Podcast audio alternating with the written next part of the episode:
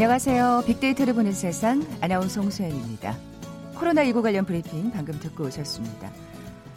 전 세계 코로나19 확진자 수 첫 확진자 보고 후 179일 약 9개월 만에 1,000만 명을 넘어섰습니다. 코로나19에 대해서는 여전히 우려의 목소리가 이어지고 있습니다만 해외 확산 추이와 비교한다면 우리의 방역 시스템, 모범적인 사례로 손꼽힐 수밖에 없겠죠.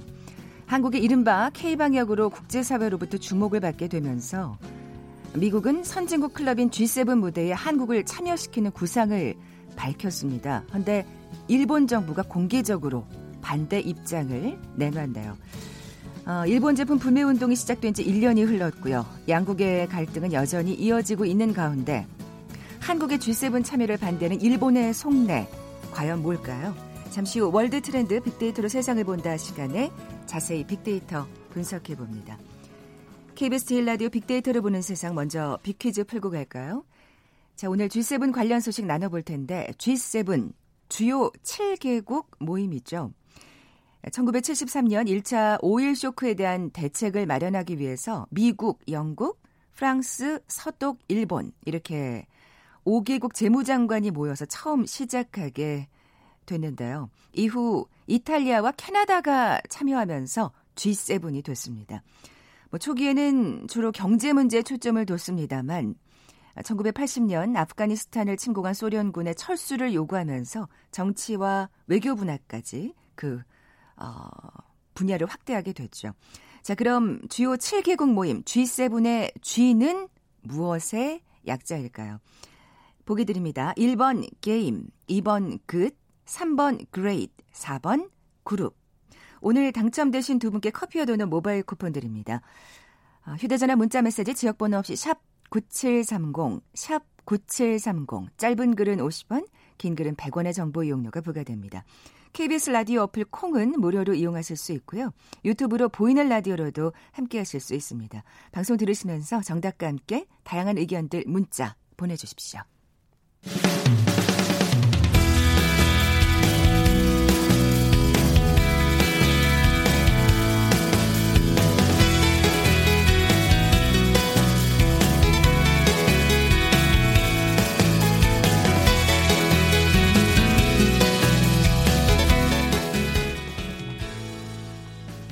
지구촌 화제 이슈를 빅데이터로 분석해보는 시간이죠. 월드 트렌드 빅데이터로 세상을 본다. 임상훈 국제문제평론가 나와 계세요. 안녕하세요. 네, 안녕하십니까. 제가 아까 오프닝에서 첫 확진자 보고 179일, 약 6개월 만에라고 말씀을 드렸어야 되는데 반년 만에 9개월이라고 했다네요.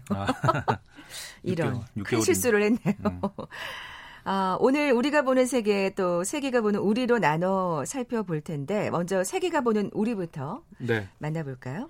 세계가 보는 우리 오늘 키워드는 K-POP 팬 그들은 누구인가 이렇게 잡아봤습니다. 이게 어떤 얘기일까요? 그러니까 이게 세계가 보는 우리잖아요. 코너가 우리 지금 현재 하고 있는 게 근데 네. 사실은 엄밀히 말하면은 우리가 아닐 수도 있어요.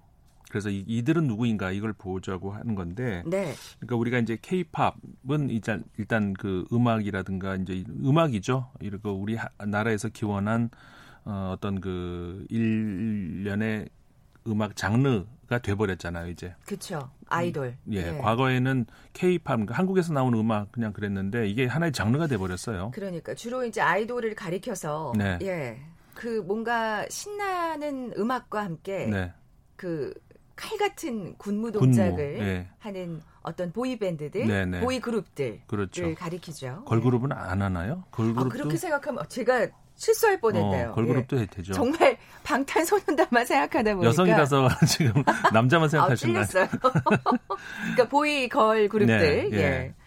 예. 근데 이게 이제 지금은 장르처럼 돼가지고 K-팝이라고 하는 지금 설명하신 그 몇 가지의 어떤 특징 이런 것들로 이제 그 큰 어떤 문화의 사조가 되어가고 있다. 네, 그러니까는 그렇죠. 과거에도 보면은 음악이라든가 뭐 미술도 그렇고 다른 분야도 그렇습니다만은 문화의 한 부분에서 시작됐던 무언가가 크게 이게 문화적 사조가 되면서 다른 쪽으로도 이렇게 번져가는 그런 영역이 확장되는 그렇죠. 그런 네. 것들이 몇몇 그 경우가 있었는데 글쎄요 우리나라에서 나와서 이렇게 전 세계적으로 어떤 그 큰 어떤 문화적 트렌드를 바꾸는 그런 일이 과거에 있었을까 싶은 한번 생각이 드는데 이 정도 정말 으쓱해요. 규모로 그죠? 말이죠. 예, 예. 그래서 이제 그 관련 이야기를 최근에 그 외신들이 미국 언론은 물론이고 전 세계적으로 외신들이 굉장히 많이 보도가 나와가지고 그 이야기를 한번 가져와 봤어요. 트럼프 대통령 최근 유세와 관련해서 국내 언론에서도 그런 거 아마 보신 분 많이 계실 거예요. 그 지금 코로나19 때문에 한동안 대선 캠페인이 좀 미뤄져 왔잖아요. 그런데 3개월 만에 다시 재개를 했어요. 그래서 트럼프 대통령이 오클라호마 털사라고 하는 곳에서 이제 대규모 유세를 준비를 하고 있었고 실제로 했죠. 그런데 트럼프 대통령 캠프 측에서는 100만 명이 신청을 했다. 이렇게 이제 발표를 했거든요. 네. 근데 실제 정작 그 체육관에 모인 사람은 현장에 모인 사람은 7,000명이 안 됐어요. 6,200명이 모였다라고 그 현지 미국 언론들이 보도를 했거든요. 야, 그럼 엄청난 숫자의 차이인데요. 그렇죠. 예. 그러니까 100만 명이 좀 뻥튀기라고 쳐도 이제 어쨌든 그 현장 그 전체를 다 채우려면은 2만 명 가까이 되는 것으로 저는 알고 있는데 그러니까 3분의 1 정도밖에 채우지를 못했다는 거죠. 100만 명에 7,000명이다. 이게 뭐 그러니까 100분의 1도 안 되는 그렇죠. 예, 인원이 온 거잖아요. 네. 그러니까 이제 처음에 이들 그 캠프에서 예상은 그 내부에 다 차고 그 바깥으로도 막 사람들이 이렇게 둘러싸가지고 어마어마한 그 트럼프 대통령에 대한 지지 뭐 이런 그림을 아마 그렸던 모양인데 네. 그 어쨌든 그 결과만으로 놓고 봤을 때 트럼프 대통령은 굉장히 체면을 구긴 상황이 돼버린 것이고요. 그러니까는 뭐 그 캠프 내부에서도 책임론이 굉장히 커지고 있고.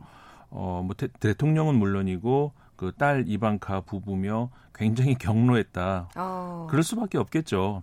아니 근데 사실 좀 무리하는 감이 없지 않아 있었어요. 이런 코로나19 그 사태 상황에서 이런 그 엄청난 유세를 굳이 예, 근데 밀어붙일 필요가 있었을까? 우리 이번 코로나19와 관련해 가지고도요. 네. 그 인식이 굉장히 근본적으로 다른 뭔가가 있는 것 같아요.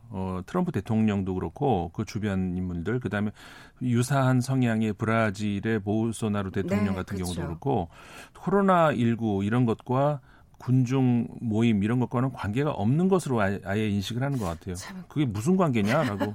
근데 우리로서는 참 이해할 수밖에 그렇죠. 없어요. 우리는 이해가 안 되죠. 이해가 안 되는 예. 대목이죠. 네, 네. 그럼 우리 지금 그리고 미국 같은 경우에는 프로스포츠도 못 열리고 있잖아요. 그렇죠. 근데 그런 걸 어떻게 그러니까 좀 굉장히 모순되는 그런 행동들이죠. 뭐 사실 뉴욕 뭐 지역 같은 경우는 조금 확산세가 줄어들었다고는 하지만 지금 남부지방은 네. 또 어마어마하게 조금 줄어드는 듯 하다가 지금 4만 예. 명대로 다시 올라갔잖아요. 신규 확진자가. 그러니까 어마어마한 거죠. 그러니까 미국하고 브라질이 신규 확진자가 4만 명대로 매일 그렇다는 것이죠.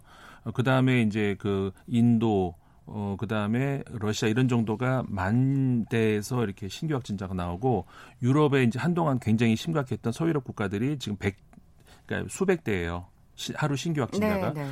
그러니까는 그 유럽이 생각하기에는 미국이라든가 이런 나라에 비해서는 굉장히 잘 이제 방어를 하고 있다라고 생각하지만 우리나라에 비하면은 어마어마한 숫자잖아요. 그렇죠. 항상 상대적인데 네, 네. 어쨌든 미국 같은 경우에는 그러니까 그렇게 아직도 그 신규 확진자 수가 그렇게 많이 나오고 있는데 그리고 사망자도 그렇고요.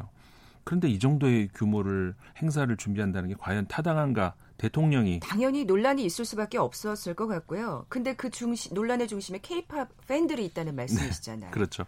그 보도가 이제 나온 것에 대해서 네. 갑자기 웬 K-팝이 거기 왜 이제 등장하느냐. 그러니까 이런 거죠 요새 형이 거기서 왜 나와 그런 건데 왜 나왔을까? 저도 네네. 처음에는 이게 의아했었어요.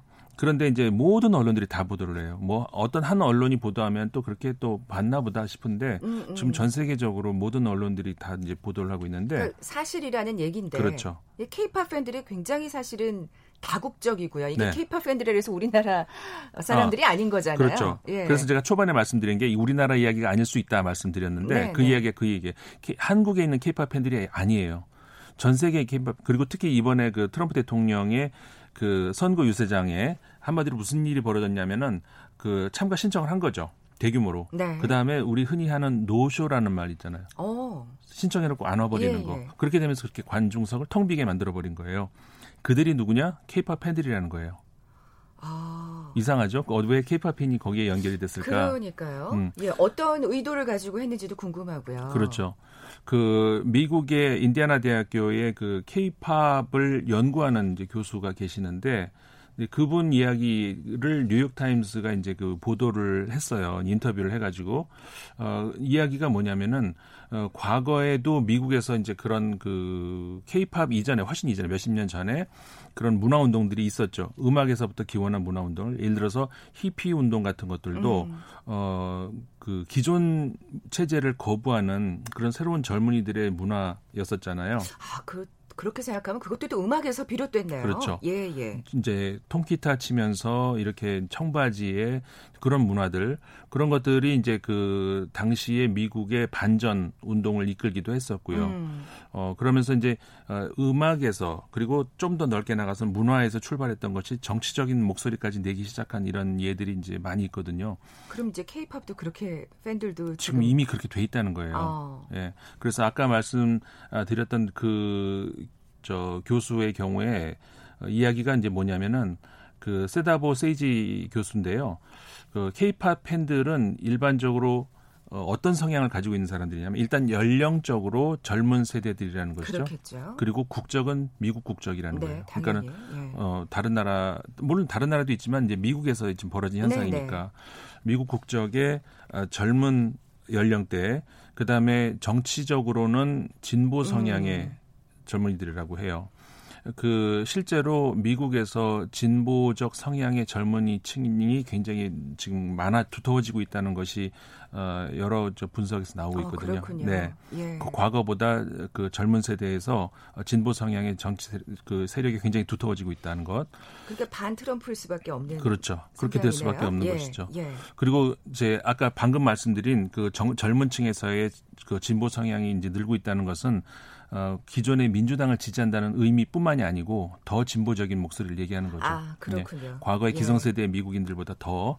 이거는 앞으로 10년 혹은 수십 년 동안 우리가 계속 좀 주시하고 관찰해야 될 좀 변화라고 할 수도 있어요. 사실 이번에 그 노쇼 작전은 첫 시작일 수밖에 없는. 그렇죠. 거의. 어떻게 더 큰 목소리를 낼지는 또 지켜봐야 되는. 그렇죠. 예를 들자면은 이게 이제 사실 처음은 아닌데 그 외신들이 주목한 이 K-팝의 정치화 그 첫 사례라고 꼽는 것이 뭐냐면은 최근에 그 조지 플로이드 씨 사망 사건 이후에 흑인 인권 운동 많이 아시죠?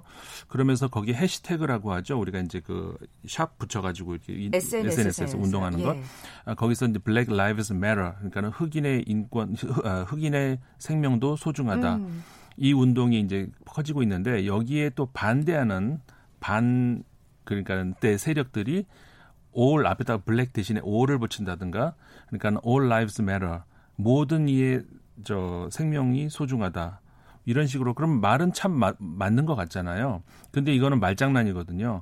영어에서는 그 표현이 안 돼서 그렇지 black lives matter라는 것은 흑인의 생명도 소중하다는 거예요. 흑인의 생명만 소중하다는 게 아니고 이게 영어에서 표현이 안 되니까 그거 갖고 말장난하는 거거든요. 그런 걸로 이제 쭉 도배가 이렇게 올라가기 시작하는 그 현상을 보면서 K-팝 팬들이 그거를 다 왜 SNS에는 새로운 게 올라가면 그걸 눌러버리잖아요. 새로 깔리고 새로 깔리고. 그런 방식으로 해가지고 내가 좋아하는 BTS 음악, 내가 좋아하는 무슨 블랙핑크라고 또 있죠. 잘 몰라서. 걸그룹이요. 그런 자기가 좋아하는 이런 것들을 막 올려가지고 이걸 다 눌러버린다는 얘기예요. 이런 현상을 외신들이 주시를 하기 시작을 한 거예요. 아, 그랬군요. 네, 그게 이제 첫 사례라고 하면서 그 다음에 이번에 다시 한번 더 조직적으로 이번에 트럼프 대통령의 유세 현장을 노쇼 현상을 만들어 버렸다는 것이죠. 자신들의 이제 목소리를 내기 시작하는 셈인데. 그렇죠. SNS 상의 반응은 어떻습니까? SNS 상인데 재밌는 현상을 제가 하나 봤는데요. 그러니까 한국에서 K-팝을 가지고 이제 SNS를 보면은 아직까지 미국의 그런 어떤 그 미묘한 정치적인 어떤 그 참여 변화 이런 것들은 나오진 않아요. 그냥 한국 팬들이 보기에 이런 거. 근데 재밌는 현상이 뭐냐면. 영어 알파벳으로 KPOP 이렇게 해서 K-팝을 쳐서 연관 검색어를 해보고 한국말로 키역 K-E-POP 이렇게 한국말로 K-E-POP 예. 이렇게 검색을 따로 해보면은 어떤 현상이 나오냐면은 한국말로 K-E-POP이라고 치잖아요. 그러면 거기에 그걸 가지고 제가 분석을 하면은 상당히 부정적인 그런 것들이 많이 나와요. 예를 들어서 저 듣기 싫다. 라든가 무슨 뭐 보기 싫다라든가 이런 부정적인 검색어들이 같이 등장하거든요. 네네. 근데 이제 알파벳으로 K-POP이라고 이렇게 쓸 경우에는 그런 것들이 거의 안 나온다는 것이죠. 그러니까 국내 팬들 중에서 K-POP을 검색을 할 때 한국말로 K-POP이라고 쳐서 검색하는 분들은 좀 더 K-POP에 대해서 부정적인 그런 목소리가 더 많다는 것이죠. 네네. 그런 재미있는 현상이 보였고요. 그건 어떻게 보면 국내의 어떤 국내에서 추세고 현상일 네. 거고요. 사실 그 알파벳을 치는 분들은 뭐 우리나라 사람들을 비롯해서 이제 뭐 세계적인 팬들이 또 함께 검색을 할 테니까요. 그럴 수도 있죠. 네네. 근데 이제 그렇지 않을 수도 있는 것이 그렇게 했을 때 제가 분석한 연관 검색어들 같은 경우에는 한국어로 된 연관 검색어들이었거든요. 네네. 그러니까 한국 분들 중에서 알파벳으로 K-POP을 친 그런 분들이 아마 맞을 겁니다. 그렇군요. 네. 그게 또 그렇게 성향이 나뉘다. 재밌는 성향이 이렇게 나눠지더라고요. 어쨌든 예, 미국의 K-POP 팬들이 이제 사실 대선이 얼마 남지 않았습니다. 네. 어떻게 또 목소리를 낼지 또 사실 기본적으로 트럼프를 반대하는 사람들이라는 건 지금 이미 명확하게 그렇죠. 밝혀진 상태이기 때문에 어떻게 또 대처를 하게 될지 네. 궁금해지네요. 자, 잠시 라디오 정보센터 뉴스 듣고 나서 우리가 보는 세계 계속 이어가죠. 21대 국회 전반기 원구성을 위한 여야 협상이 최종 결렬됐습니다. 국회의 18개 상임위원장을 모두 민주당이 맡기로 했습니다. 박병석 국회의장은 오늘 오후 6시까지 통합당의 상임위원 배정 명단을 제출해달라고 요청했고 통합당이 명단을 제출하지 않더라도 7시에 본회의를 열어 상임위원장을 선출할 계획입니다. 민주당 이해찬 대표는 미래통합당이 공수처 출범을 방해하면 공수처법 개정을 포함한 특단의 대책을 마련하겠다고 말했습니다. 앞서 통합당 주호영 원내대표는 공수처 출범에 동의할 수 없다고 밝혔습니다. 북한의 전단과 물품을 띄어보낸 탈북민 단체에 대한 통일부 청문이 시작됐습니다. 큰샘 박정호 대표는 출석했고 자유북한 운동연합 박상학 대표는 출석하지 않았습니다. 내년도 최저임금을 결정하는 최저임금위원회의 3차 전원회의가 오늘 열립니다. 최저임금 의결 법정 시한은 오늘까지입니다. 소비 활성화를 위한 승용차 개별 소비세 30% 인하 조치가 올해 연말까지 연장됩니다. 중국 전인대 상무위원회가 홍콩 국가보안법 초안 심의에 들어간 가운데 홍콩 보안법이 오는 30일 통과해 홍콩 주권 반환 기념일인 7월 1일부터 시행될 것으로 전망됩니다. 미국 남부와 서부를 중심으로 코로나19가 다시 유행하면서 텍사스, 플로리다 등 최소 12개 주가 경제활동 재가동 계획을 중단하거나 후퇴시켰다고 CNN이 보도했습니다. 지금까지 헤드라인 뉴스 정원나였습니다.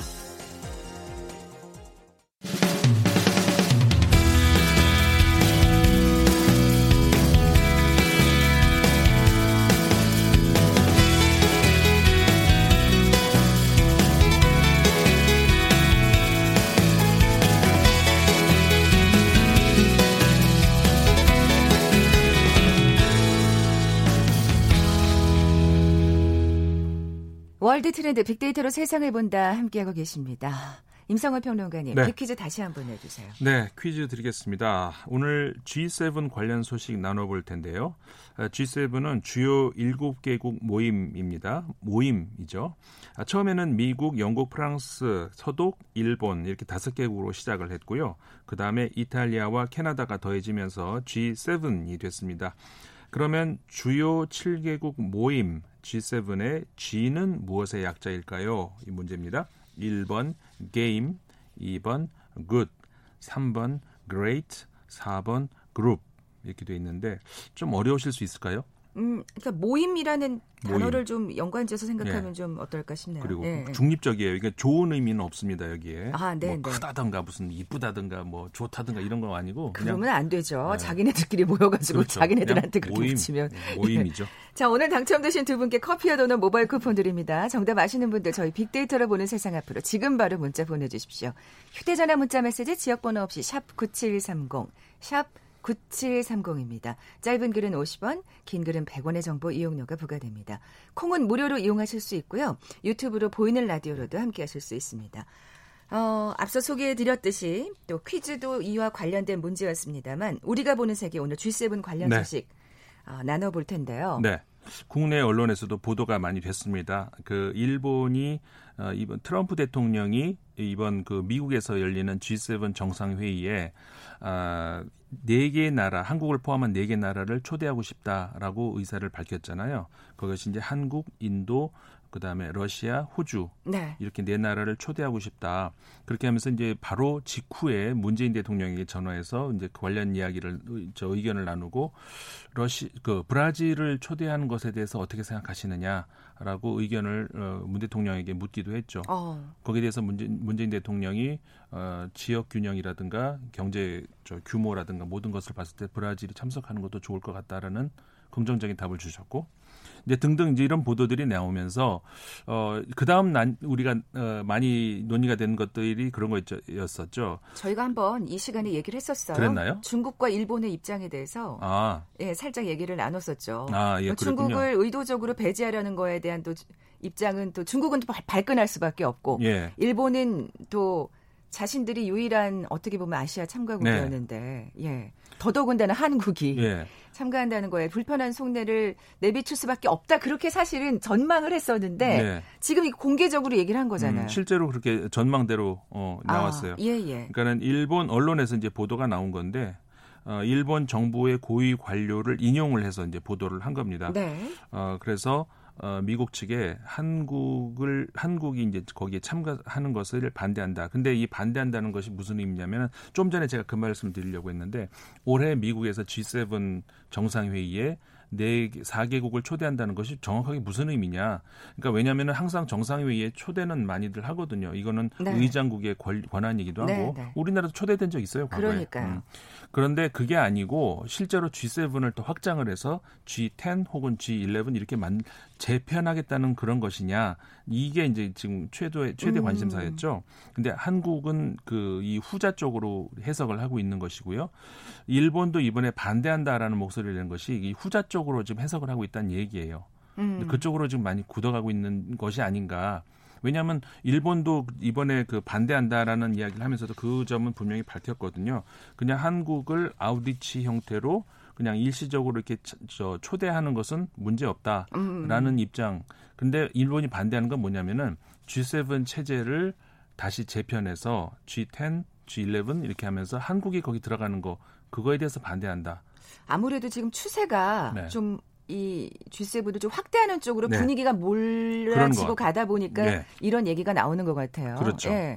그래서 왜 반대하냐? 그럼 그게 이제 명분이 있어야 될 거 아니에요. 그러니까 한국이 싫으니까 반대. 이건 좀 말이 안 되고 그 명분이 뭐냐? 이게 뭐냐면은 그 한국이 일본이나 미국과 달리 그 중국에 대한 그리고 북한에 대한 어떤 그 정책적인 외교 안보적인 그런 방향이 우리와 결을 달리한다. 이게 이제 반대하는. 아직 공식적인 입장은 그럴 것 같고요. 속내는 사실 다를 텐데. 속내야 우리가 다 알고 있는 것이죠. 아까 말씀하신 것처럼 이거는 그 우리끼리 뭐 짐작이다가 아니고 그 일본 언론에서도 그렇게 나오고 있어요. 이번에 그 일본 아까 말씀드렸죠. 일본 언론에서 처음 보도가 나왔다고. 그렇지만 거기 일본 언론에서도 그런 얘기들이 나옵니다. 일본이 이제 반대하는 이유는 아시아에서의 그 대표성 이런 것들을 한국과 나눠 갖기를 원하지 않는다는 것이죠. 일본 현 정부가. 뭐 일본 모든 분들이 다 그렇다고 이제 생각하지는 않고요. 현 일본 정부가 이제 그렇게 생각을 하는 것이고. 사실 제 생각으로는 냉정하게 보면 이게 지금 중국이 배제된다는 것도 그러니까 G7이 얼마나 실효성이 떨어지는지를 지금 보여주고 있는. 그렇죠. 아무리 그래도 뭐 좋으니 싫으니 해도 제2의 세계 제2의 강대국인데. 그렇죠. 그러니까 지금까지 G7의 그 실효성이라든가 그러니까. 그 실질적으로 이게 무슨 역할을 하느냐 이런 것에 대해서는 계속 그 논란의 여지가 되어 왔었잖아요. 네. 그렇기 때문에 그래서 사실을 G20, G20도 그래서 나온 것이고요. 그렇죠. 그런데 이제 트럼프 대통령이 G20은 너무 많다라고 생각을 하는지 이제 이 G7을 좀 더 확대 개편하는 방안 쪽으로 이제 생각을 구상을 이렇게 하는 것 같은데, 근데 거기에 대해서는 찬반이 있을 수가 있겠죠. 다른 나라들의 반응도 궁금하네요. 예, 예를 들어서 예. 영국 같은 경우에는 확대에 찬성을 하고 있어요. 그러니까 당연히 뭐 한국 들어가는 거에서 아무 문제가 없는 것이죠. 그리고 대체적으로는 관망하는 추세가 이제 다른 그런 국가들이 많고요. 다만 러시아가 참석을 하는 문제에 대해서는 전체적으로 반대하는 국가들이 굉장히 많아요. 그렇군요. 캐나다가 이제 노골적으로 그렇게는 반대한다. 그리고 영국도 반대하고 있고요. 이제 그런 반대하는 성향들이 많은데, 한국과 관련해서는 뭐 일본 외에 다른 나라는 뭐 그런 이야기는 없고요, 전혀. 근데 이제 그 아까 말씀드렸던 그 일본에 반대하는 이유 그런 것들은 사실 설득력이 굉장히 떨어지고요. 네. 왜냐하면 그렇게 다 이게 아니 그러니까 우리나라에서도 SNS 반응에서 어떤 것들이 나오냐면은 네. 그럼 G7이 무슨 뭐 그 아시아 방위적 조약 정도로 지금 생각하냐. 그러는 거예요. 그게 중국과 북한을 대하는 자세가 왜 굳이 지적이 돼야 하는 건지. 그렇죠. 그렇죠? G7이 중국과 북한을 대처하기 위한 그룹이냐. 뭐 이런 이야기. 아이고 제가 지금 말을 해버렸네요. 어쨌든 그렇게 하면서 그 참 어이가 없다는 그런 반응들이 많이 나왔는데 실제로 맞죠. G7을 네. 그리고 사실 그렇게 따지면은 그 이탈리아가 지금 얼마나 중국과 가까운데요. 친중국 성향이고, 그다음에 프랑스가 처음으로 저기 북한과 그리고 중국과 국교를 열고 이렇게 수교하고 이제 그랬던 나라 중에 하나고, 현재 프랑스가 이제 북한하고 수교를 하고 있지는 않지만 영국 같은 경우에는 그 대사관이 네. 북한에도 있고요. 저 일본이 억지를 부리고 있다는 생각이 드는데 말이 안 되는 거죠. 어떻게 또 G7이 확대 재편될지 한번 지켜보겠습니다. 네. 자, 임상훈 국제문제평론가와 함께했습니다. 고맙습니다. 네, 고맙습니다. 자, 오늘 빅퀴즈 정답은 그룹이었죠. 커피와 도넛 모바일 쿠폰 받으실 두 분입니다. 4060님 그리고 2885님 두 분께 선물 보내드리면서 물러갑니다. 빅데이터로 보는 세상, 내일 뵙죠. 고맙습니다.